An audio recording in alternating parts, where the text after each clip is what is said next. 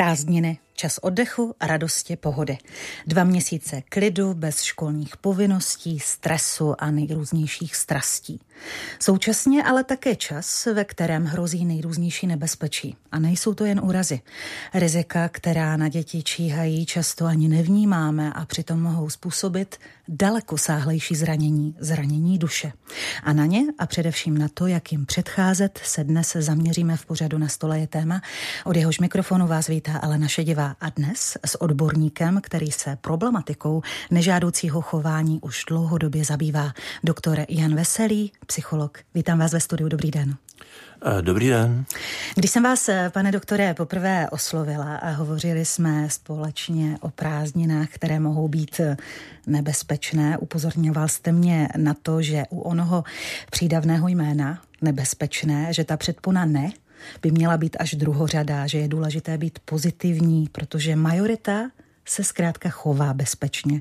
Eh, těch, kteří se rizikově chovají, je podstatně méně. Svědčí o tom i data, výsledky vašeho šetření, které jste nedávno prováděl na školách v Jihomoravském kraji? Eh, ano, určitě. Já bych možná na začátku popravil, já nejsem psycholog, eh, jsem psychoterapeut. Psychoterapeut, ano. ano. A ty výsledky opravdu tomu naznačují. Já bych nechtěl, aby ty prázdniny opravdu byly ve znamení strachu a obav. Toho už zažíváme spoustu, ale eh, aby jsme si je opravdu užili v, v, co nejvíce v pohodě. Samozřejmě eh, se vyskytuje nějaké rizikové chování, na které je potřeba upozornit, ale ne ve smyslu, eh, musíte se toho bát, protože žádná droga není nebezpečná, pokud ji neužijete. Jo, to znamená, nám hrozí nebezpečí jenom v momentě, kdy začneme mít chuť s něčím experimentovat nebo když se začneme rizikově chovat. A tady je úplně na místě úplně seriózně podat potřebné informace, a hlavně, což je předcházení, což je prevence, to je úplně ideální věc, když se podaří předcházet těmhle těm jevům. A druhá věc je, když se tady tohleto samozřejmě e, nedaří nebo už nějaké rizikové chování je nastoleno, tak umět na to reagovat. Takže vlastně i pomoc nějakýma intervenčníma službama tady tohleto řešit. A právě i pro rodiče, kteří jsou často zoufali a neumí tady zacházet e, s touhletou problematikou, jsou z toho nešťastní, neví vlastně kudy kam, tak vlastně k tomu jsou směřovány takový ty adiktologické služby, aby jim pomohly. Mm-hmm. Uh, ale přece jen o prázdninách, a to mi jistě dáte za pravdu jako psychoterapeut, uh, že o prázdninách se režim mění ubývá povinností, které v běžném školním roce děti mají. Zvyšuje se tedy riziko toho, že dítě, které by některé věci doslova ani nenapadlo, že se nakonec skutečně eh, stane obětí, eh, takzvanou obětí svého rizikového chování. Jsou ty prázdniny přece jenom v tomto směru výjimečné? Eh, prázdniny výjimečné jsou. Vždycky to bylo vidět, když se děti vrátili v září do školy, tak byla tam vidět určitá změna. A víte co, ono to je taky záleží, jaký je režim toho dítěte během dne. Pokud to dítě vlastně nemá školu, a o tom jsou prázdniny. To znamená, tráví čas doma, má najednou více volného času. V podstatě lenošit. Dne, třetinu dne tráví, tráví vlastně ve škole tak eh, to může vést k tomu, že bude delší dobu nebo větší čas trávit na internetu. Což tomu odpovídají i ty naše data vlastně, že člověk eh, o víkendu vlastně výrazně stoupá počet lidí, kteří na internetu tráví čas, nebo počet dětí, než ve všední den. Na druhou stranu jsou děti, které mají velmi strukturované ty prázdniny, kromě dovolené třeba i tábor, eh, pobyt u babičky eh, a podobně, jo, nebo brigády. Eh, to znamená naopak paradoxně, třeba u některých mých klientů nastalo to, že...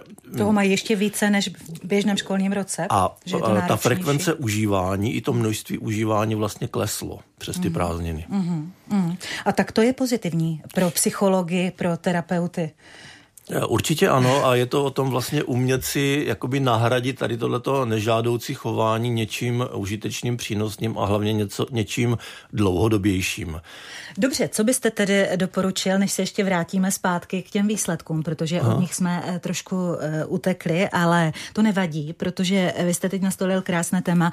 Ano, mít program, zkrátka nebýt takzvaně bezprizorní, aby ať my, dospělí, což pro nás je to samozřejmě jednodušší než eh, pro ty děti, mít eh, tedy dohled. Eh, doporučoval byste skutečně, když se zeptám na praktickou radu, aby člověk už třeba, nevím, půl roku, čtvrt roku dopředu přemýšlel, tak co to mé dítě bude o těch prázdninách dělat, jak my to uděláme. Tak na začátku prázdnin pojedeme na dovolenou a co potom?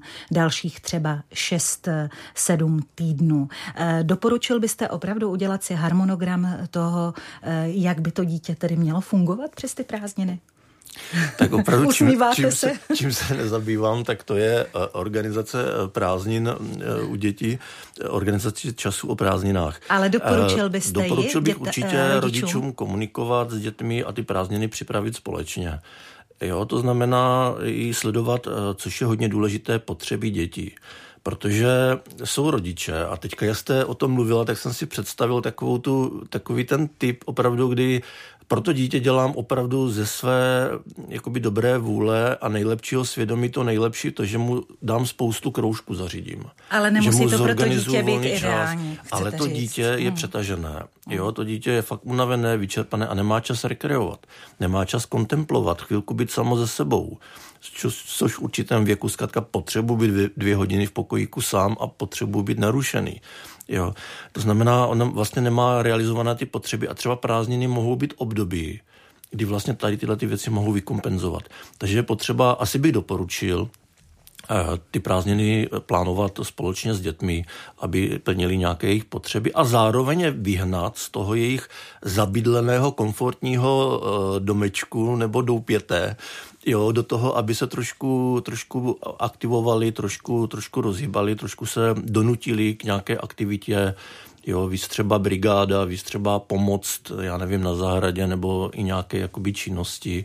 Tábory, příměstské tábory, tábory letní tábory, určitě. Mhm. určitě a e, třeba i e, předání e, dítěte babičkám, dědečkům, je to zase nějaké, nějaké novo, nové povzbuzení, to, na co nám máme třeba během roku, školního roku čas. Uh-huh. Pojďme se tedy podívat na šetření, které jste eh, prováděl a eh, které tedy se teď v tuto chvíli zpracovává, takže ještě výsledky nejsou zcela, eh, nechci říkat jednoznačné, ale nejsou ještě definitivní, tedy ucelené, úplně hotové. Přesto už hodně asi můžeme vyčíst z toho, co jste vlastně u respondentů na základních školách zkoumal.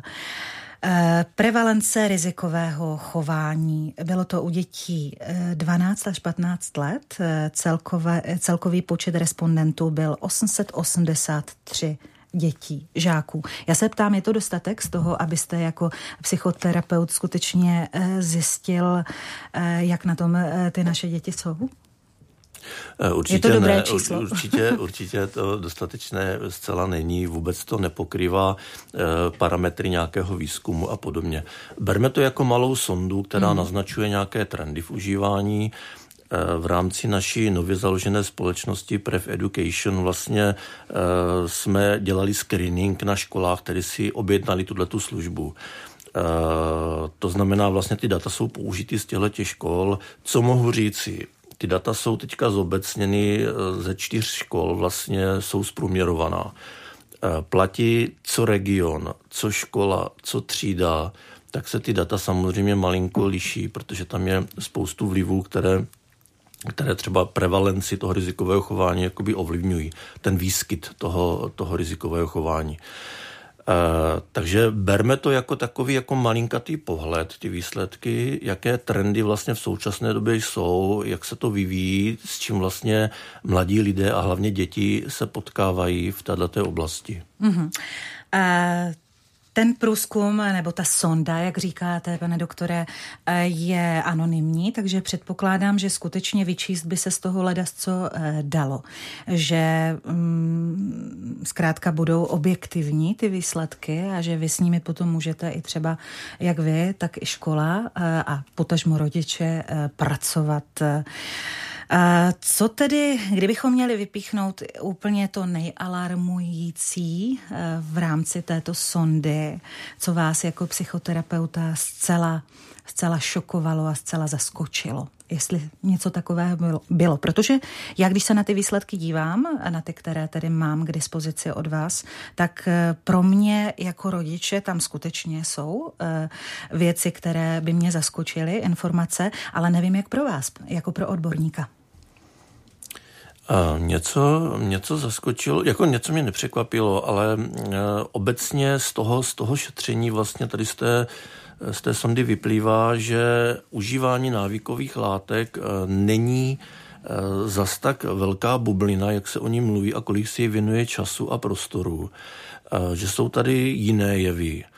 A já malinko odbočím, abych se tomu vrátil, proč mě to nepřekvapilo. Já totiž eh, vlastně součástí mojí práce je eh, poradenství pro, mm, pro děti. Eh, moje cílová skupina jsou děti nejčastěji 15, 16, 17 let. Většinou jsou nemotivovaní, to znamená, že dovedou rodiče. Jo. Rodiče a chtějí vlastně, oni, hled, oni hledají pomoc, rodiče Přesně tak, protože, ano, protože hmm. mají strach třeba o své dítě, o to, o to jakým způsobem... Jakým způsobem hm? A vaším úkolem, jenom že vám skáču do řeči, je samozřejmě namotivovat. samozřejmě, Ty děti. samozřejmě. Ano. Hm? Pokračujte, já jsem vám tak, skočila do řeči. Kdybych si vzpomněl, jo, už jsem si vzpomněl. Pardon. Uh, Chci říct, že poslední, vždycky, když přišly ty děti, tak jsem sledoval samozřejmě, nebo se mapuje potřeba, motiv, proč s něčím začínám. A bývalo to zábava, únik z nudy, užít si večer, užít si kamarády, komunikace a podobně. A poslední dva, tři roky ten trend výrazně narůstá, kdy vyhledávají nebo užívají návykové látky děti, které jsou ve stresu jsou zkrátka duševně nemocné jo, můžou mít lehkou formu deprese, úzkosti a podobně. A zjistili, že jsou látky a jsou legální látky, které vlastně jim na to pomáhají. Takže když to vrátím k tomu šetření a k tomu, k tomu výzkumu, tak vlastně někdo to řeší vlastně tyhle ty stavy uh, právě návykovýma látkama, někdo to řeší jinýma praktikama. A co mě teda překvapilo, aby se dostal k vaší otázce, tak mě překvapilo velké množství dětí, které se sebe poškozují. Velké množství dětí, zvlášť třeba dívek, které mají nějakou formu poruchy příjmu potravy. Uh, Docela mě překvapilo i data, co se týče šikany slovní, ale i fyzické, kdy nám z toho šetření vyšlo, že 9% dětí na druhém stupni zažilo fyzické, fyzické šikanování.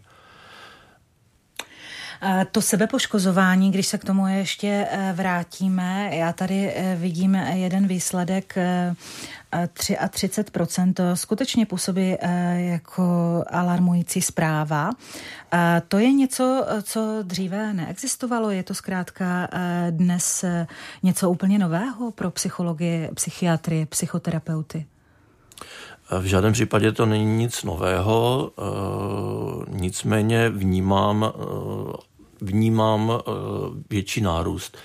Uh. Jak si ho tedy vysvětlujete? Vy jste říkal, pane doktore, že jsou to, že především se sebe poškozují děti ve stresu, které mají nějakou, uh, nějaké duševní onemocnění nebo poruchu, uh, které mají úzkosti, deprese a vlastně tím se to tedy projevuje.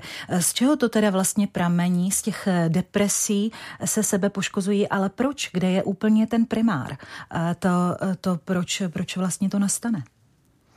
Víte co, ono to je jedna forma, to je to jakoby nějaké prožívání, to znamená reakce na to prožívání. Může to být opravdu stres, může to být tlak, situace, která je třeba doma. Uh, ono vlastně to sebepoškozování vede k tomu, že se uvolňují neurotransmitery, které člověku dodají uh, jakoby úlevu. Uh, dodají mu možnost soustředit se i výkonnostně trošku ty věci řešit, jako ulevit si. To znamená, je to věc, která mu pomáhá tomu dítěti v tu chvíli řešit tu situaci. Přestože prožívá bolest přitom. Uh, zažijí bolest, ale za tou bolestí hnedka následuje ta úleva. Hmm. Jo, to znamená, já si opravdu ulevím a je to, a buď to sáhnu po této formě, to, že si ublížím a ta forma ubližování těch je celá řada, a nebo zkrátka sáhnu po návykové látce. Vemte si, když vám není dobře a zažíváte uh, jakoby jste ve špatném psychickém rozpoložení, tak si dáte tabletku. Dáte si panáka. Dáte si kafe a cigárko. To jsou věci, které mohou zafungovat. Stejně tak funguje a je účinný právě to sebepoškozování. To, že si, že si ublížím. Mm-hmm. Může takové sebepoškozování eh, vést až eh, třeba k sebevraždě? To je nejhorší to forma, napadá. je to nejhorší forma hmm. sebepoškozování a to je opravdu, že to může vést až sebevraždě. Mhm. Takže v případě, že eh, tedy se setkám s tím jako rodič, že se mé dítě sebepoškozuje, že si ubližuje, měla bych to brát jako zdvižený prst, že to skutečně může potom dojít až tak daleko, že to dítě má nějaké sebevražedné úmysly? Uh, já bych možná rodiče malinko uklidnil nebo uklidnil, možná na to téma i upozornil. Uh, u toho sebepoškozování je to typičtější pro dívky. Vy jste zmínil nějaké procenta, ale skoro polovina dívek nějakou formu sebepoškozování v, realosti, v, v, v minulosti realizovala na sobě. Mm. Jo. To znamená, kdyby jsme z tohohle toho měli dělat jako panikařit, tak asi to není úplně na místě. To znamená, já jako rodič si můžu všimnout. Ono většinou to sebepoškozování eh, zanechává na tom člověku nějaké stopy. Eh, samozřejmě to dítě se snaží ty věci schovávat, eh, nejenom před rodiči, ale vůbec před svým okolí. Ale pokud si to vy jako rodič všimnete, tak je fajn o tom s dítětem mluvit co vlastně zažívá, aby odkrylo svoje prožívání, co, co vlastně zatím je. A neexistuje taková věc, že když si o tom popovím, neexistuje recept na to, jak tomu dítěti třeba, jak ho motivuju k tomu, aby už to nedělalo. Ale minimálně je důležité zmapovat, a to se dostávám k tomu, co jste říkala, eh, jak moc závažný to je, jak moc, jestli třeba dítě už mělo myšlenku na sebevraždu. Jo, jestli to vůbec jako v její hlavě nějaké takové nápady už třeba běží. Otázka je, jestli nám to jako rodičům to dítě prozradí. Jestli se odkryje, otevře? Hmm.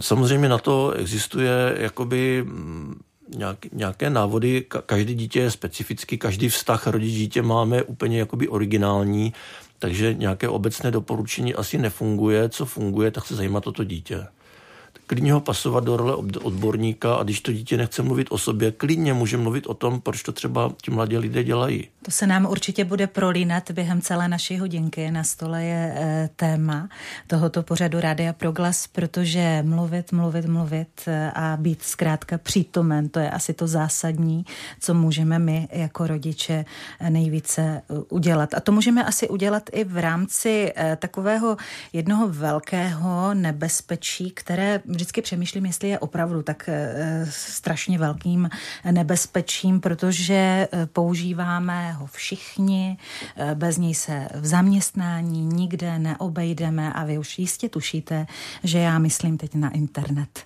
Protože to je něco, co zkrátka k dnešní době patří. Ostatně byli jsme do toho i nuceni, dá se to tak říci, v době covidové, prostě bez, bez sociálních sítí, bez digitálního elektronického světa se nedalo vůbec žít a, a nedá eh, ani dnes. A eh, skutečně eh, já použiji vaše výsledky, které tedy vidím, tedy te, ten, ten zlomek těch výsledků, že nejvíce procent dětí, a to 40 procent, tráví 3 až 4 hodiny ve všední den na internetu. Pane doktore, to je tedy pro mě čas, který si vůbec nedovedu představit, že bych na internetu tak dlouho trávila. Co vy? Vám se to zdá málo nebo hodně? Já mám v mobilu takovou aplikaci, která mi ukazuje, kolik času jsem s ním strávil Takže se kontrolujete, ale děti se nekontrolují. A uh, i, ty, i ty hry, pokud hrají hry, tak jim to ukazuje, uh, jaký, čas, jaký čas tam tráví. Takže zhruba, zhruba ty děti samozřejmě přehled, přehled mají. Vy jste to řekla krásně, jo. Opravdu internet, uh, když bych to měl dát tomu nějakou symboliku, je uh, výborný sluha, špatný pán. Uh, s internetem musíme umět zacházet, jo. Ale to často právě děti neumějí. My, dospělí, už si třeba dokážeme odříct. My se bavíme o dětech. Hodně důležitá věc je, já jsem zmínil svoji cílovou skupinu 15, 16, 17. Tam už výchovně jako rodič moc nezmůžu. To znamená, pokud chci vychovávat děti a vychovávat je k internetu, tak musím od malička. Eh, od malička nastavit nějaké hranice, nějaké pravidla, Jo, je to, je to jak když uh, pracujete se sporákem, tak dítě ví, že zkrátka musí zkontrolovat, jestli je vypnutý a podobně, je to oheň, hrozí tam nějaké nebezpečí. Jo, takže nestraším, ale určuji pravidla, aby to právě to užívání toho internetu bylo bezpečné. Eh, protože pokud uh, půjdu cestou, jo, je na počítači doma, aspoň nechodí po venku a nebere drogy, tak najednou zjistím, že na tom internetu je hodně dlouhou dobu a sebou i ten internet může nést řadu nebezpečí. Ostatně ty drogy může vlastně nalézt i na tom internetu a potom v reálu se k ním dostat. I to je možné. Samozřejmě, jo, jo, ona většina, většina návykových látek legálních eh, si děti obstarávají skrze internet. Jo? K, něm se, eh, k ním se ještě dostaneme, k, ať už k legálním nebo k nelegálním látkám. Ještě bych eh, u toho internetu na chviličku zůstala. Říkáte nastavit hranice. Tak pojďme si prakticky říci, uh, už od toho nejnižšího věku, skutečně říci dítěti, uh, máš vymezený čas uh, od 6 do půl sedmé, do sedmi můžeš být na internetu, nebo jak si to máme představit? Dejte nám praktickou radu, pane doktore. Eh, dívejte, ono záleží, čemu ten internet vlastně jakoby slouží. Jo. V momentě, kdy eh, příklad, třeba rodina, aby chvilku si mohli popovídat, měli čas manželé na sebe, tak dají děti, mi dají tablet do sedačky a zapnou jim tam nějaké, nějak, nějaké na YouTube nějakou pohádku nebo nějaké příběhy eh, tak to plní nějakou funkci ten internet. Jo? To znamená, uh, zaplňuju tady tímhletím, jakoby uh, potřebuji se to dítě jakoby odložit do školky, odkládám ho k internetu. Jo? To znamená, uh, já ne, nemůžu poradit, neexistuje jediný, jako žádný recept na to, jak s tím internetem zacházet, jak to nastavovat a podobně. To si každá rodina musí sama. Důležité, aby věděli ty rodiče, co na tom internetu to dítě dělá. A kde vlastně hrozí vznik závislosti a podobně je délka. To znamená, do jaké míry je to jakoby žádoucí, do jaké míry už ne. My internet potřebujeme k práci. My ho potřebujeme ke studiu, do školy vlastně a podobně. Na druhou stranu my ten internet potřebujeme pro volný čas. Jaká je doba pro ten volný čas? Jo. A ukazují studie, že v tom věku, kterou máme tu cílovou skupinu, to je ten druhý stupeň na základní škole, že ty dvě, tři hodinky jsou tak hraniční a potom, když se bavíme pět a plus hodin, tak už může se ukazovat jako velmi rizikové.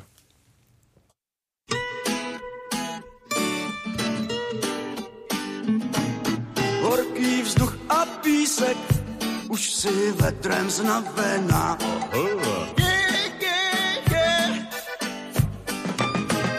Říkala jsi mi ráno, že necítíš ramena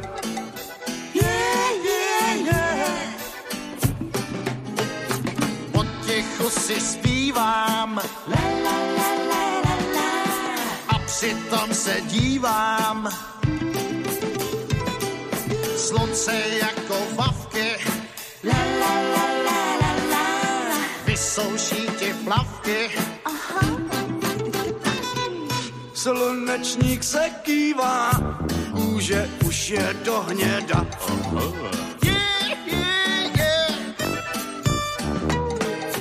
Plavčík zase zývá, snad se dočká oběda. Yeah, yeah, yeah. Potichu si zpívám la, la, la, la, la. a přitom se dívám slunce jako vavky. La, la, la, la, la, la. Vysouší ty plavky.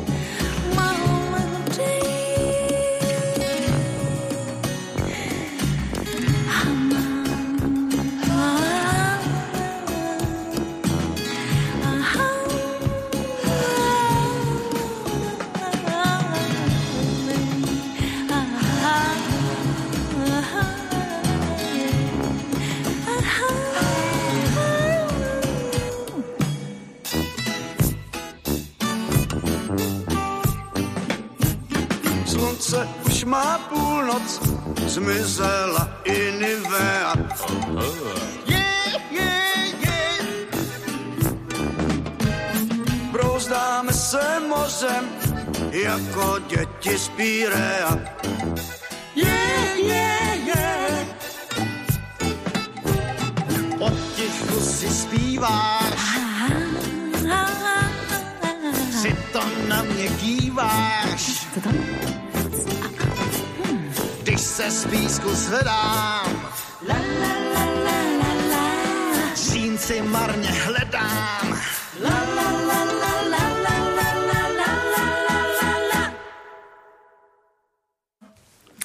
Jan Veselý, terapeut, je dnešním hostem pořadu Na stole je téma, kdy mluvíme o prázdninách a, a mluvíme o prázdninách nebezpečných, ale chceme raději, pane doktore, o bezpečných prázdninách.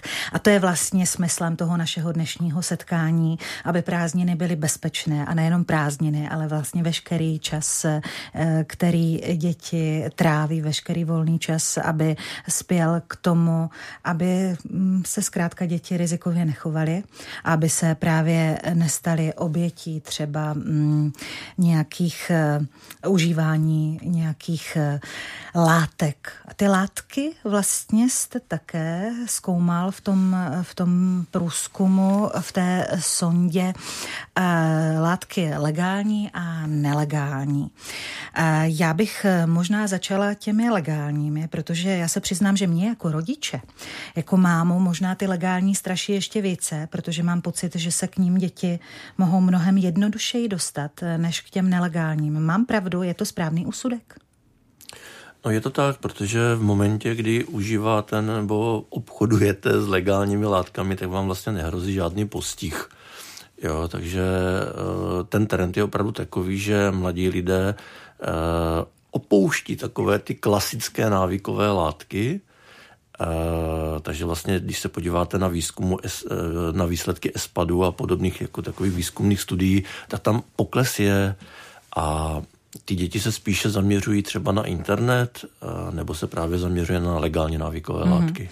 Takové legální látky, eh, legální návykové látky se ukrývají i takzvaném v drogovém kufříku, který vy jste i do studia eh, přinesl. Je to takový modrý kufřík, taková modrá krabička, kterou když otevřu a možná to naši posluchači i uslyší, tak v ní je několik přihrádek. A v těch přihrádkách je e, několik věciček, které se přiznám, že dokonce já ani nepoznávám. E, některé občas může člověk vidět třeba někde v trafice, jako třeba tady jsou nikotinové sáčky.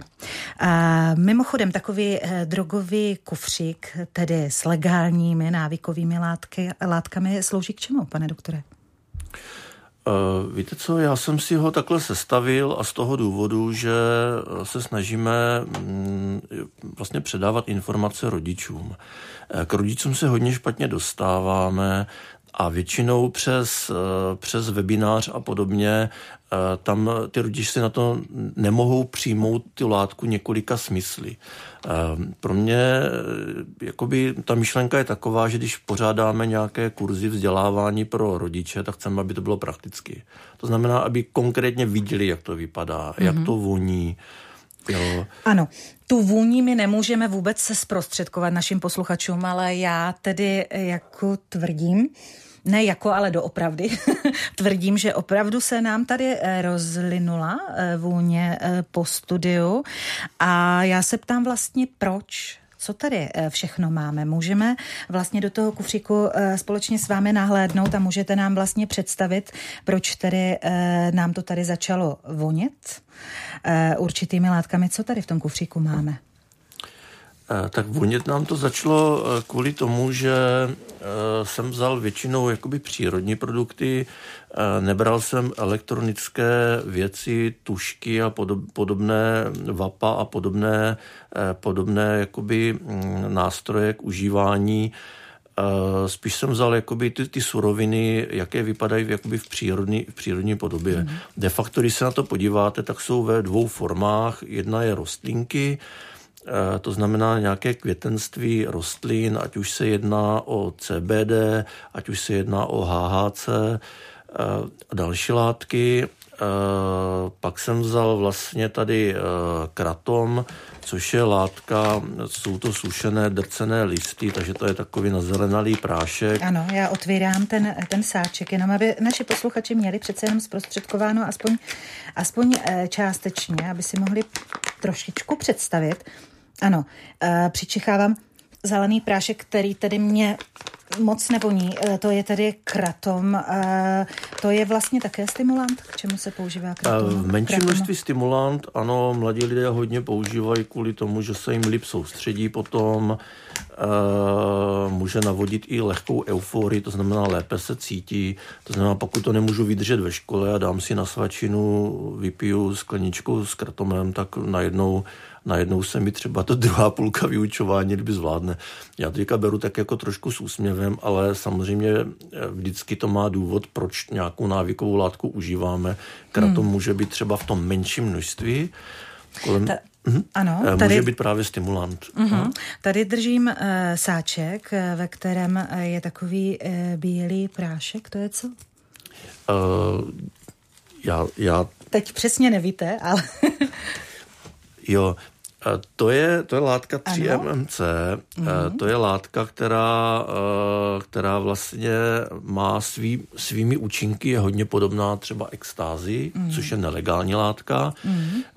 ale není tak empatická, není tak stimulantní. Jo? To znamená, je to taková hodně slabší, slabší odnož.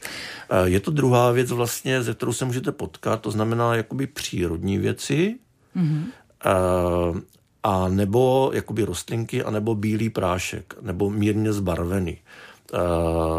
Ale co to je za látku, to, to hmm. určí vlastně jenom rozbor. Mm-hmm, mm-hmm. Dobře, tak eh, já jsem mluvila i o těch nikotinových sáčcích, ty mm. jsou celkem, eh, celkem známé, říkám, v každé trafice je můžete koupit a vlastně ale to dítě 15, eh, vy říkáte, že už to nejsou děti, dobře, mm, adolescenti, pubescenti, 15, 16, 17 let, také by jim ty nikotinové sáčky neměly prodat, vidíte?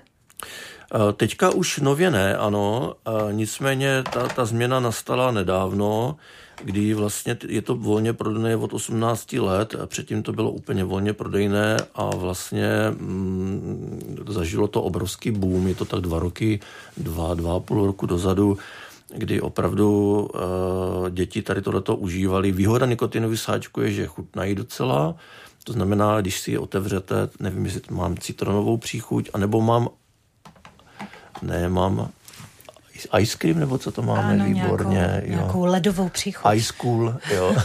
Takže to teďka v horkých dnech eh, může být inspirací, zkrátka ty nikotinové sáčky se dělají chutí a tak, aby byly přitažlivé pro děti.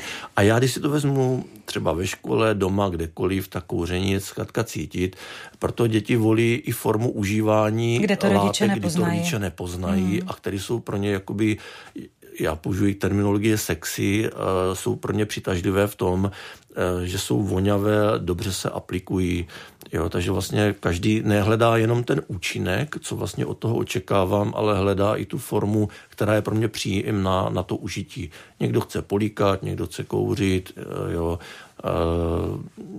a, a tak dále. No. Teď eh, mám eh, trošku obavu, že to zní docela pozitivně, jak jsou výborné nikotinové sáčky. Ne, naopak, my s panem doktorem nahlížíme do drogového kufříku proto, abychom eh, naopak upozornili na to, čemu by se děti měly vyhnout a co bychom měli jako rodiče sledovat. A to třeba i tady v tomto sáčku, který je docela i právě bych řekla pro děti a mladé lidi přitažlivý, protože tady na tom sáčku je nakreslen takový mm, komiks komiksový eh, hrdina, eh, nějaký mm, eh, přímo bych řekla superman, plný svalstva a ze zadu vidím na tom pitlíku je napsáno CBD. Tak CBD je něco, co jsem já ve svém dětství mládí vůbec neznala. Pane doktore, vy ano? Tak eh, já ve svém mládí jsem se setkal s klasickou marihuanou, které, Já se tam celé jo, záměrně samozřejmě. Proto... A čisté konopí obsahuje, ano. kromě toho tetrahydrokanabinolu THC, obsahuje i ten kanabidiol CBD. Je to látka, která je z analgetického charakteru, v České republice je plně legální, takže si ji můžete koupit i v kamenných obchodech, nejčastěji si kupuje přes internet a má takový sklidňující účinek. To znamená, lidé to používají, používají to Používají to lidé jak mladí, tak i třeba lidé ve vyšším věku, který, který třeba mají různé exémy a podobně. Dělají se z toho mastičky, připravují se z toho různé mazání, lektvary a tak dál. Někdo to používá na spaní, někdo to používá na úzkost. Jo. Když se podíváte na internet nebo zajdete si do obchodu a k tomu CBD budete chtít informace, vy jste řekla, e, není to návodné, ale když si přečtete, jaké to má pozitivní účinky, jak je to marketingově prodávaný, tak si řeknete, to je úplně všelek, je to úplně super. Jo? A tohle je látka, které jakoby riziko má minimální. To riziko může být nepatrné, opravdu nepatrné, nebo kde ho vidím, je v tom, že to dítě se naučí měnit svoje prožívání tím, že aplikuju nějakou návykovou látku. Jo. A zač, můžu začít těma méně nebezpečnýma, ale látky vyprší látky, zkrátka tam vzniká tolerance, anebo potřebuji od toho získat malinko více, přestanou fungovat, tak Takže potom buduju si kariéru a navyšuji, anebo měním, měním návykovou látku, která je silnější. Mm-hmm. Mimochodem CBD eh, dopadlo jak v, ve vašem šetření? Uh, já ty data mám tady malinko před sebou. Na, na tom druhém stupni to bylo 7%, žáků to uvedlo. Nicméně bylo docela zajímavé, že 10% vlastně ještě chce nějakou legální návykovou látku užít. Jo? A většinou to bylo HHC a kratom, případně i to CBD. Jako myslíte tím, eh, že se k tomu chystají ty děti? Že se k tomu chystají, že to plánují, ano, hmm. ano. Dívejte, já jsem teďka, jak, se tady, jak jste teďka otevřela ten kufřík, tak se vám rozzářily oči. Úplně stejně to funguje. Jo, i když děláme třeba kurz pro rodiče, tak se... A to a nemám rodiče, zájem to zkoušet a no, říkáte, že se mi rozzářily oči. A mně se stalo, že, že, že to bylo kurz pro učitele, že tam jsem se otočil a učitelky už koštovali. Jo, ale je to v pořádku, jsou to legální věci, takže je to naprosto v pořádku a budí to zájem. Stejně tak pro mladého člověka, najednou, když dostane tu informaci, že to je fajn, že se mu zlepší nálada, že si to užije, že tam není žádné riziko, navíc je to legální, tak zkrátka já můžu být inspirovaný a normálně by to neskušil, ale mám příležitost. Jo? Mm. A nebo mě nefungují věci jako sport, četba, já nevím, nějaké věci, abych se odreagoval, abych přišel na jiné myšlenky s tou situací, kterou třeba prožívám, která pro mě není jednoduchá tak se mi naskytne tady tato, tady tato možnost, tak po ní šáhnu. kufřík. Mm-hmm. Mm. Ještě, eh, když eh, se do něho jednou naposledy podívám, tak držím ještě jeden sáček, které, který jsem z jedné přihrádky vytáhla a v tom je taková béžovo-oranžová, béžovo-oranžový piseček. To vypadá já bych řekla, jako taková hodně jemně namletá strouhanka. Co to je? tak těsně vedle. Já jsem to na schvál takhle zařadil, jestli, jestli, jestli na to přijde řeč. Eh, to je mletý česnek. Jo, to si dám na oběd dneska. A já jsem si to jenom tam zařadil do toho kufříku, že opravdu my nejsme specialisté na to, aby jsme uměli rozpoznat, jakou látku je. Ono to je hodně podobný. A navíc eh, třeba ta THC, ono oxiduje, eh, ztrácí potom svoje vlastnosti, získává jiné tou oxidaci. Takže my nejsme ti, kteří zjistí, co to je za návykovou látku. To udělají testy.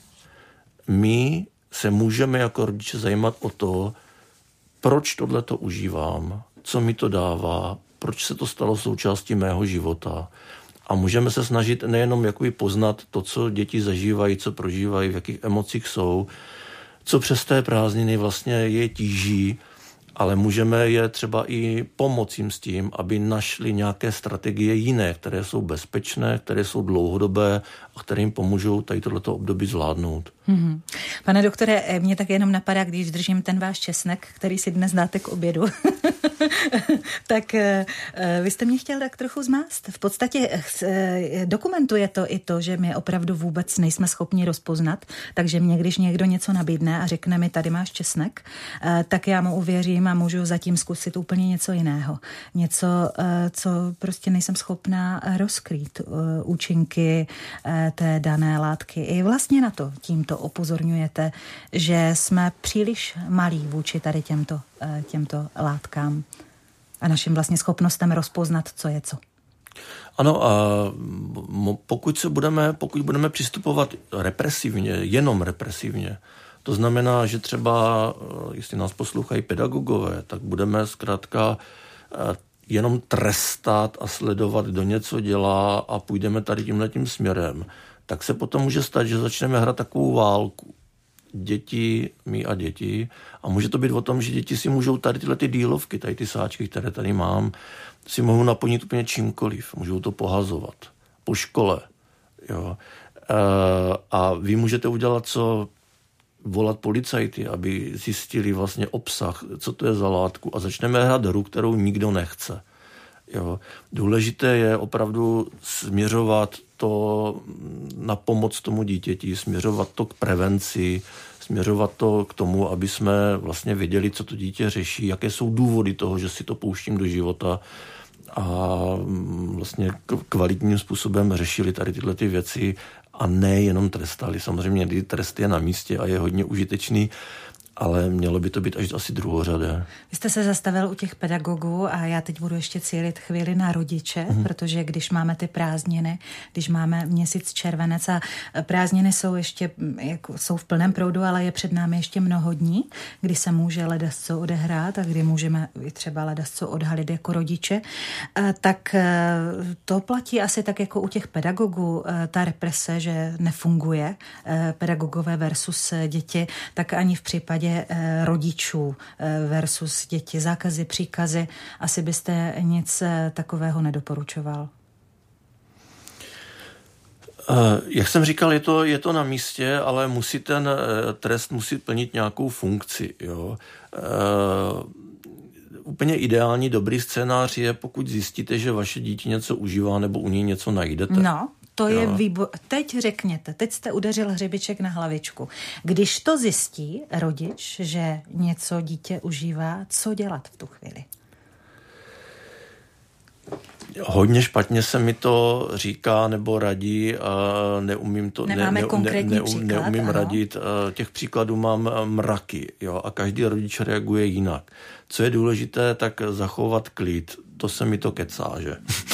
Eh, samozřejmě člověk má strach o dítě, bojí se, maluje černý scénář a tak dál. A nebo naopak to vytěsní, jako jo, to, to, to nechci vidět, odložit to, nezajímá to mě to a, a dá to úplně, úplně bokem.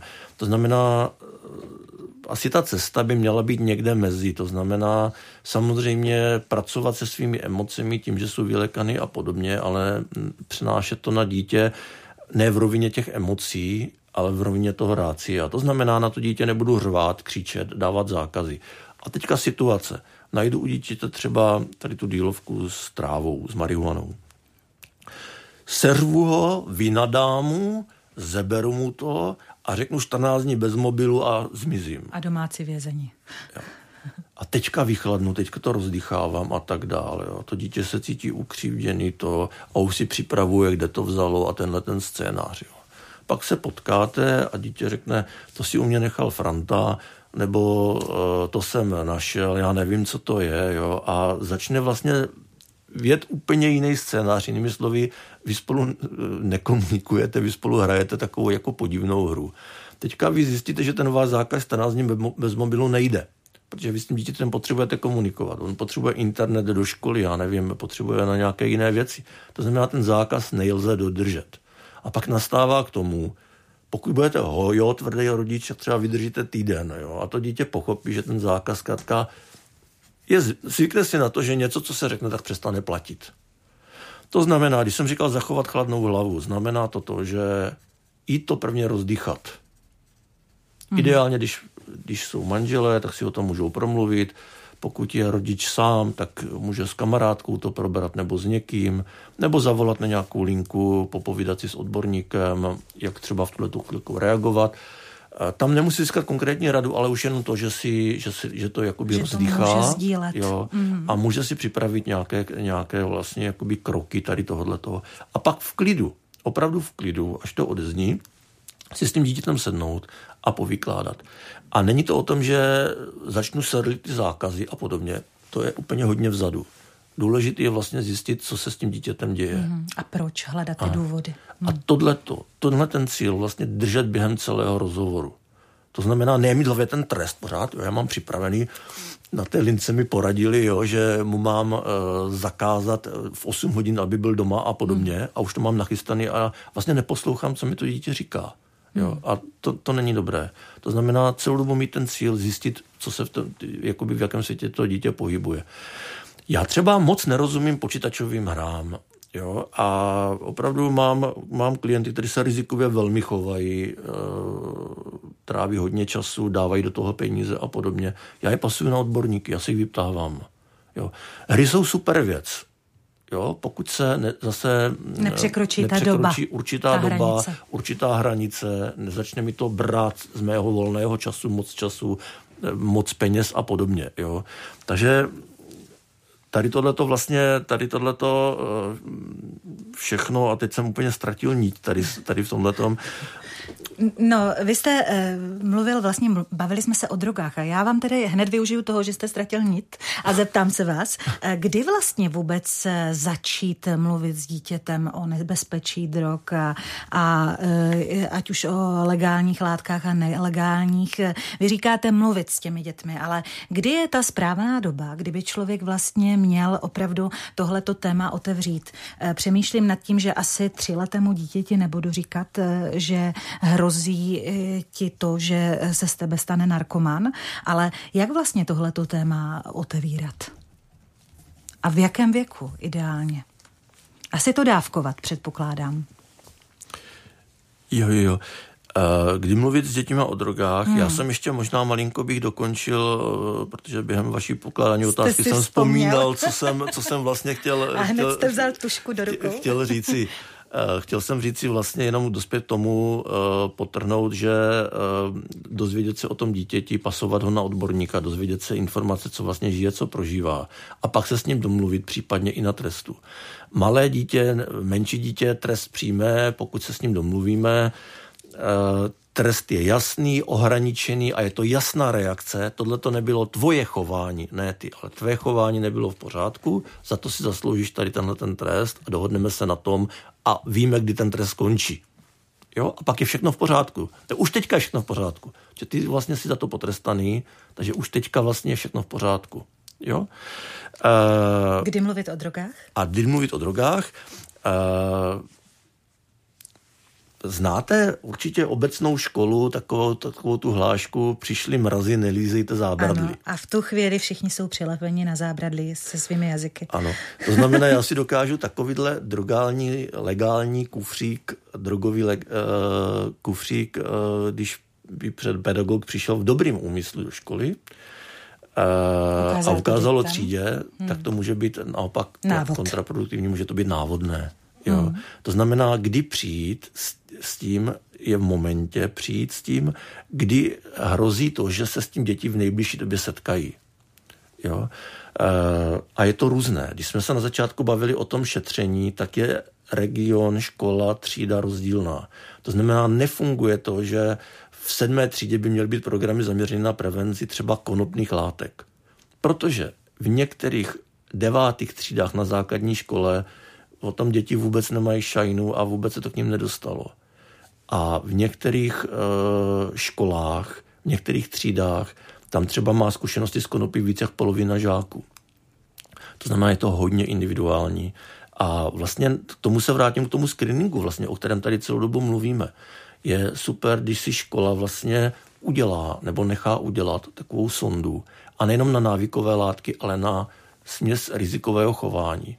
Vlastně výstupem této sondy není jenom to mapování, ta prevalence toho rizikového chování, ale hlavně je to i pomoc, jak nastavit minimální preventivní program na té škole. To znamená, čemu věnovat pozornost. Protože v některých školách se z 80% věnuje návykovým látkám, ale my jsme si říkali, tady jsou úplně jiné témata, kterým se děti potřebují o nich být informováni, potřebují vědět, jak s tím umět pracovat. Jo.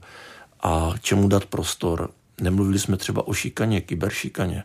To je kapitola sama o sobě, se kterou dítě, když se potká, aby umělo, jak reagovat na to. Jo? Jak třída, aby uměla pracovat s tím, když se tam nějaké náznaky vyskytnou, to nenechat rozjet, aby tam vzniklo úplně nějaké jádro šikanující a ostatní jenom tomu přihlíželi a brali to jako normu, což už je potom tragedie a hodně špatně se potom s takovým kolektivem pracuje. Mm-hmm. Vedle eh, těch, eh, těch legálních návykových látek, které máme tady v tom takzvaném drogovém kufříku, tak v podstatě k legálním látkám návykovým patří i alkohol. A tomu se říká, že to je metla lidstva. To jistě, jistě vy jako terapeut dobře, dobře víte, protože určitě se i s takovými klienty setkáváte. Alkoholismus je zkrátka dnes velká hrozba. Eh, jak je tomu u dětí? Já se dívám, že celou sklenici vypilo 64% dětí. Tak eh, to je, pane doktore, velké číslo, vysoké. I pro vás? A tak eh, Česká republika je velmi tolerantní ke konzumaci alkoholických nápojů. Já když půjdu do praxe, do své, tak si vzpomínám na klienta, kterého přivezli rodiče z Břeclavska a že kouří marihuanu. Tak jsme si povídali a podobně, u něj našli. Ten kluk souhlasil, že s ním můžu mluvit o samotě, jsme si vykládali a on opravdu jako užíval konopí, ale to konopí užíval třeba jednou, dvakrát do týdne. E, co užíval jiného, bylo víno a tvrdý alkohol, to užíval denně. A měl takové výpadky nejčastěji o víkendu, že třeba vypil celou láhev tvrdého alkoholu. A potom on souhlasil tak nějak, aby jsme o tom promluvili s rodiči, nebo jakoby to nakousli to téma, tak jsme to otevřeli, protože já samozřejmě i s ním jsem vnímal ten alkohol jako závažnější věc, který on tím alkoholem a potažmo potom i tou trávou trošku řešil právě nějaké svoje věci. A pamatuju si na slova toho tátu, který říkal, ne, ne, ne, jako my jsme tady přišli řešit tu marihuanu, protože s alkoholem pracovat umíme. Hmm. Ale nevíme si rady s tou trávou. Jo. A vy jste to jako terapeut viděl jinak? Asi, asi tady, kývete, asi, asi, asi, eh, asi to není v pořádku, jo, a ta, ta tráva tam nehrála takovou roli u toho, u toho, u toho klienta jako, jako ten alkohol. Jo, nicméně nevadil. A takhle to je v té společnosti, že jakoby ten alkohol nám méně vadí a jsme na něj tak jako více zvyklí, než na, než na jiné látky, které třeba nejsou tak rizikové jo, ve, srovnání, ve, srovnání, eh, ve srovnání s alkoholem. Alkohol je látka, po které si můžete i po jednorázovém užití velmi zdravotně ublížit, můžete i zemřít. Jo. Během opilosti se mohou a mladým lidem se dějí věci, které nejsou zrovna pěkné. Ať už to jsou úrazy, ale může to být i věci eh, z hlediska z nějakého zneužití, může to být společenského znemožnění jo, a spoustu dalších věcí, které mladý člověk vlastně jakoby prožívá. A v kombinaci právě s internetem a těchto těch věcí, pokud se objeví někde na sociálních sítích video, jak jste totálně e, mimo realitu právě po použití alkoholu, e, tak, e, tak to právě o tom, o tom, o čem jsem mluvil, o tom nějakém jakoby znemožnění se. Pane doktore, eh, chýlíme se k závěru našeho pořadu. Zdá se to neuvěřitelné, ale opravdu desátá hodina už eh, se neodvratně eh, blíží a proto ještě dříve, než zavřu tady ten modrý drogový kufřík, tak se vás chci zeptat. Vy jste vlastně terapeutem, který pracuje i, bylo to tady už zmíněno, i pro školy, pracuje s pedagogy, dáváte rady rodičům, zkrátka snažíte se jim pomoci a e, dávat e, ty návody, jak s těmi dětmi pracovat, jak je motivovat. Mně napadá možná e, jedno slůvko na závěr. Chválit, chválit, chválit. Já mám pocit, jestli i třeba ta dnešní doba není o tom, že zkrátka děti si nevěří, mají nízké sebevědomí. Nakolik pramení i tohleto z toho, že vlastně děti se uchylují potom k něčemu, aby si dodali i odvahy a sebevědomí, že právě eh, mají o sobě velmi vážné pochybnosti. Já moc děkuji tady na ten závěrečný dotaz. Uh, ocenění dítěte je klíč, jak se k němu dostat, když jsme se bavili o té komunikaci. Protože většinou ten rodič reaguje, to děláš špatně, to neděláš, mám takovou jinou představu. Ale když si všimnu, že to dítě něco dělá v pořádku a umím mu to říci, tak je to opravdu klíč k bráně komunikace a vlastně k nějakému naplnění toho vztahu. Já za vaši komunikaci se mnou a potažmo s posluchači eh, dnes v pořadu na stole je téma Děkuji vám. Doktoru eh, Janu Veselému, terapeutovi, o němž jsme mluvili o eh, rizikovém chování, také o průzkumu, který teď vlastně ještě stále probíhá, nebo jeho zpracovávání a také o tom, co všechno bychom mohli možná my jako rodiče sledovat, vnímat a samozřejmě i řešit. Přeji vám, aby eh, jste nacházel to pochopení jak v těch školách, eh, tak i u těch rodičů a u těch dětí. A aby zkrátka, když řeknu, abyste měl co nejméně klientů, tak to nebude asi správné, protože je to vaše práce, ale na druhé straně, aby zkrátka ty problémy byly řešitelné. Děkuji vám mnohokrát za návštěvu, mějte se hezky naslyšenou. Já děkuji za milé setkání a všem posluchačům přeji krásné, příjemné prázdniny. A k tomu se připojí samozřejmě i já, aby ty prázdniny skutečně byly mm, bez toho slůvka ne, aby tedy byly prázdniny bezpečnými. Hezké uh, sledování dalších pořadů Rádia Proglas vám přeje Alena Šedivá. čas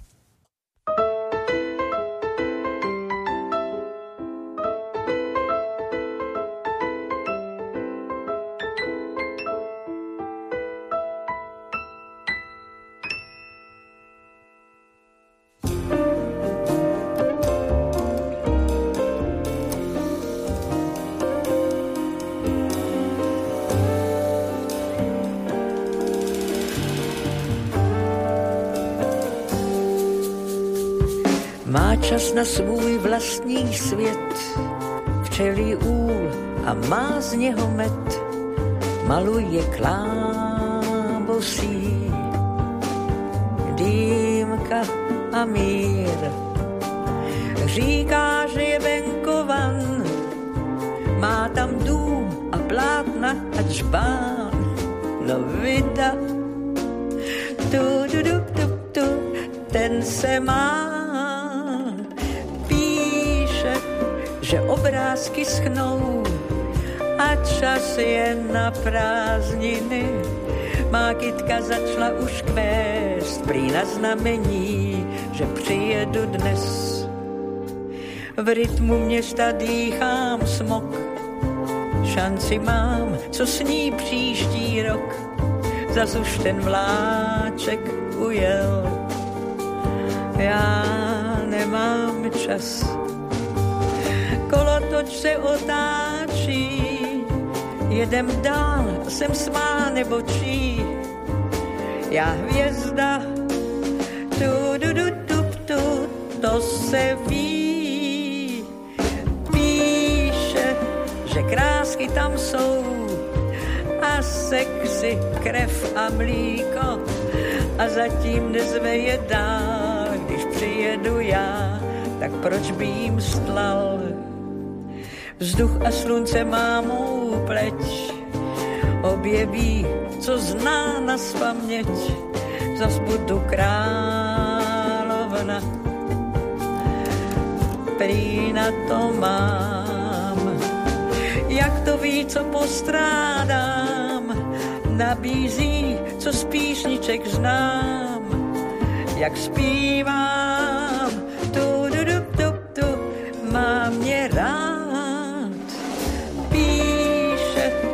tak, jak mě zná, mám čas už na prázdniny. Má kytka začala už kvést při na znamení, že přijedu dnes. Že přijedu dnes.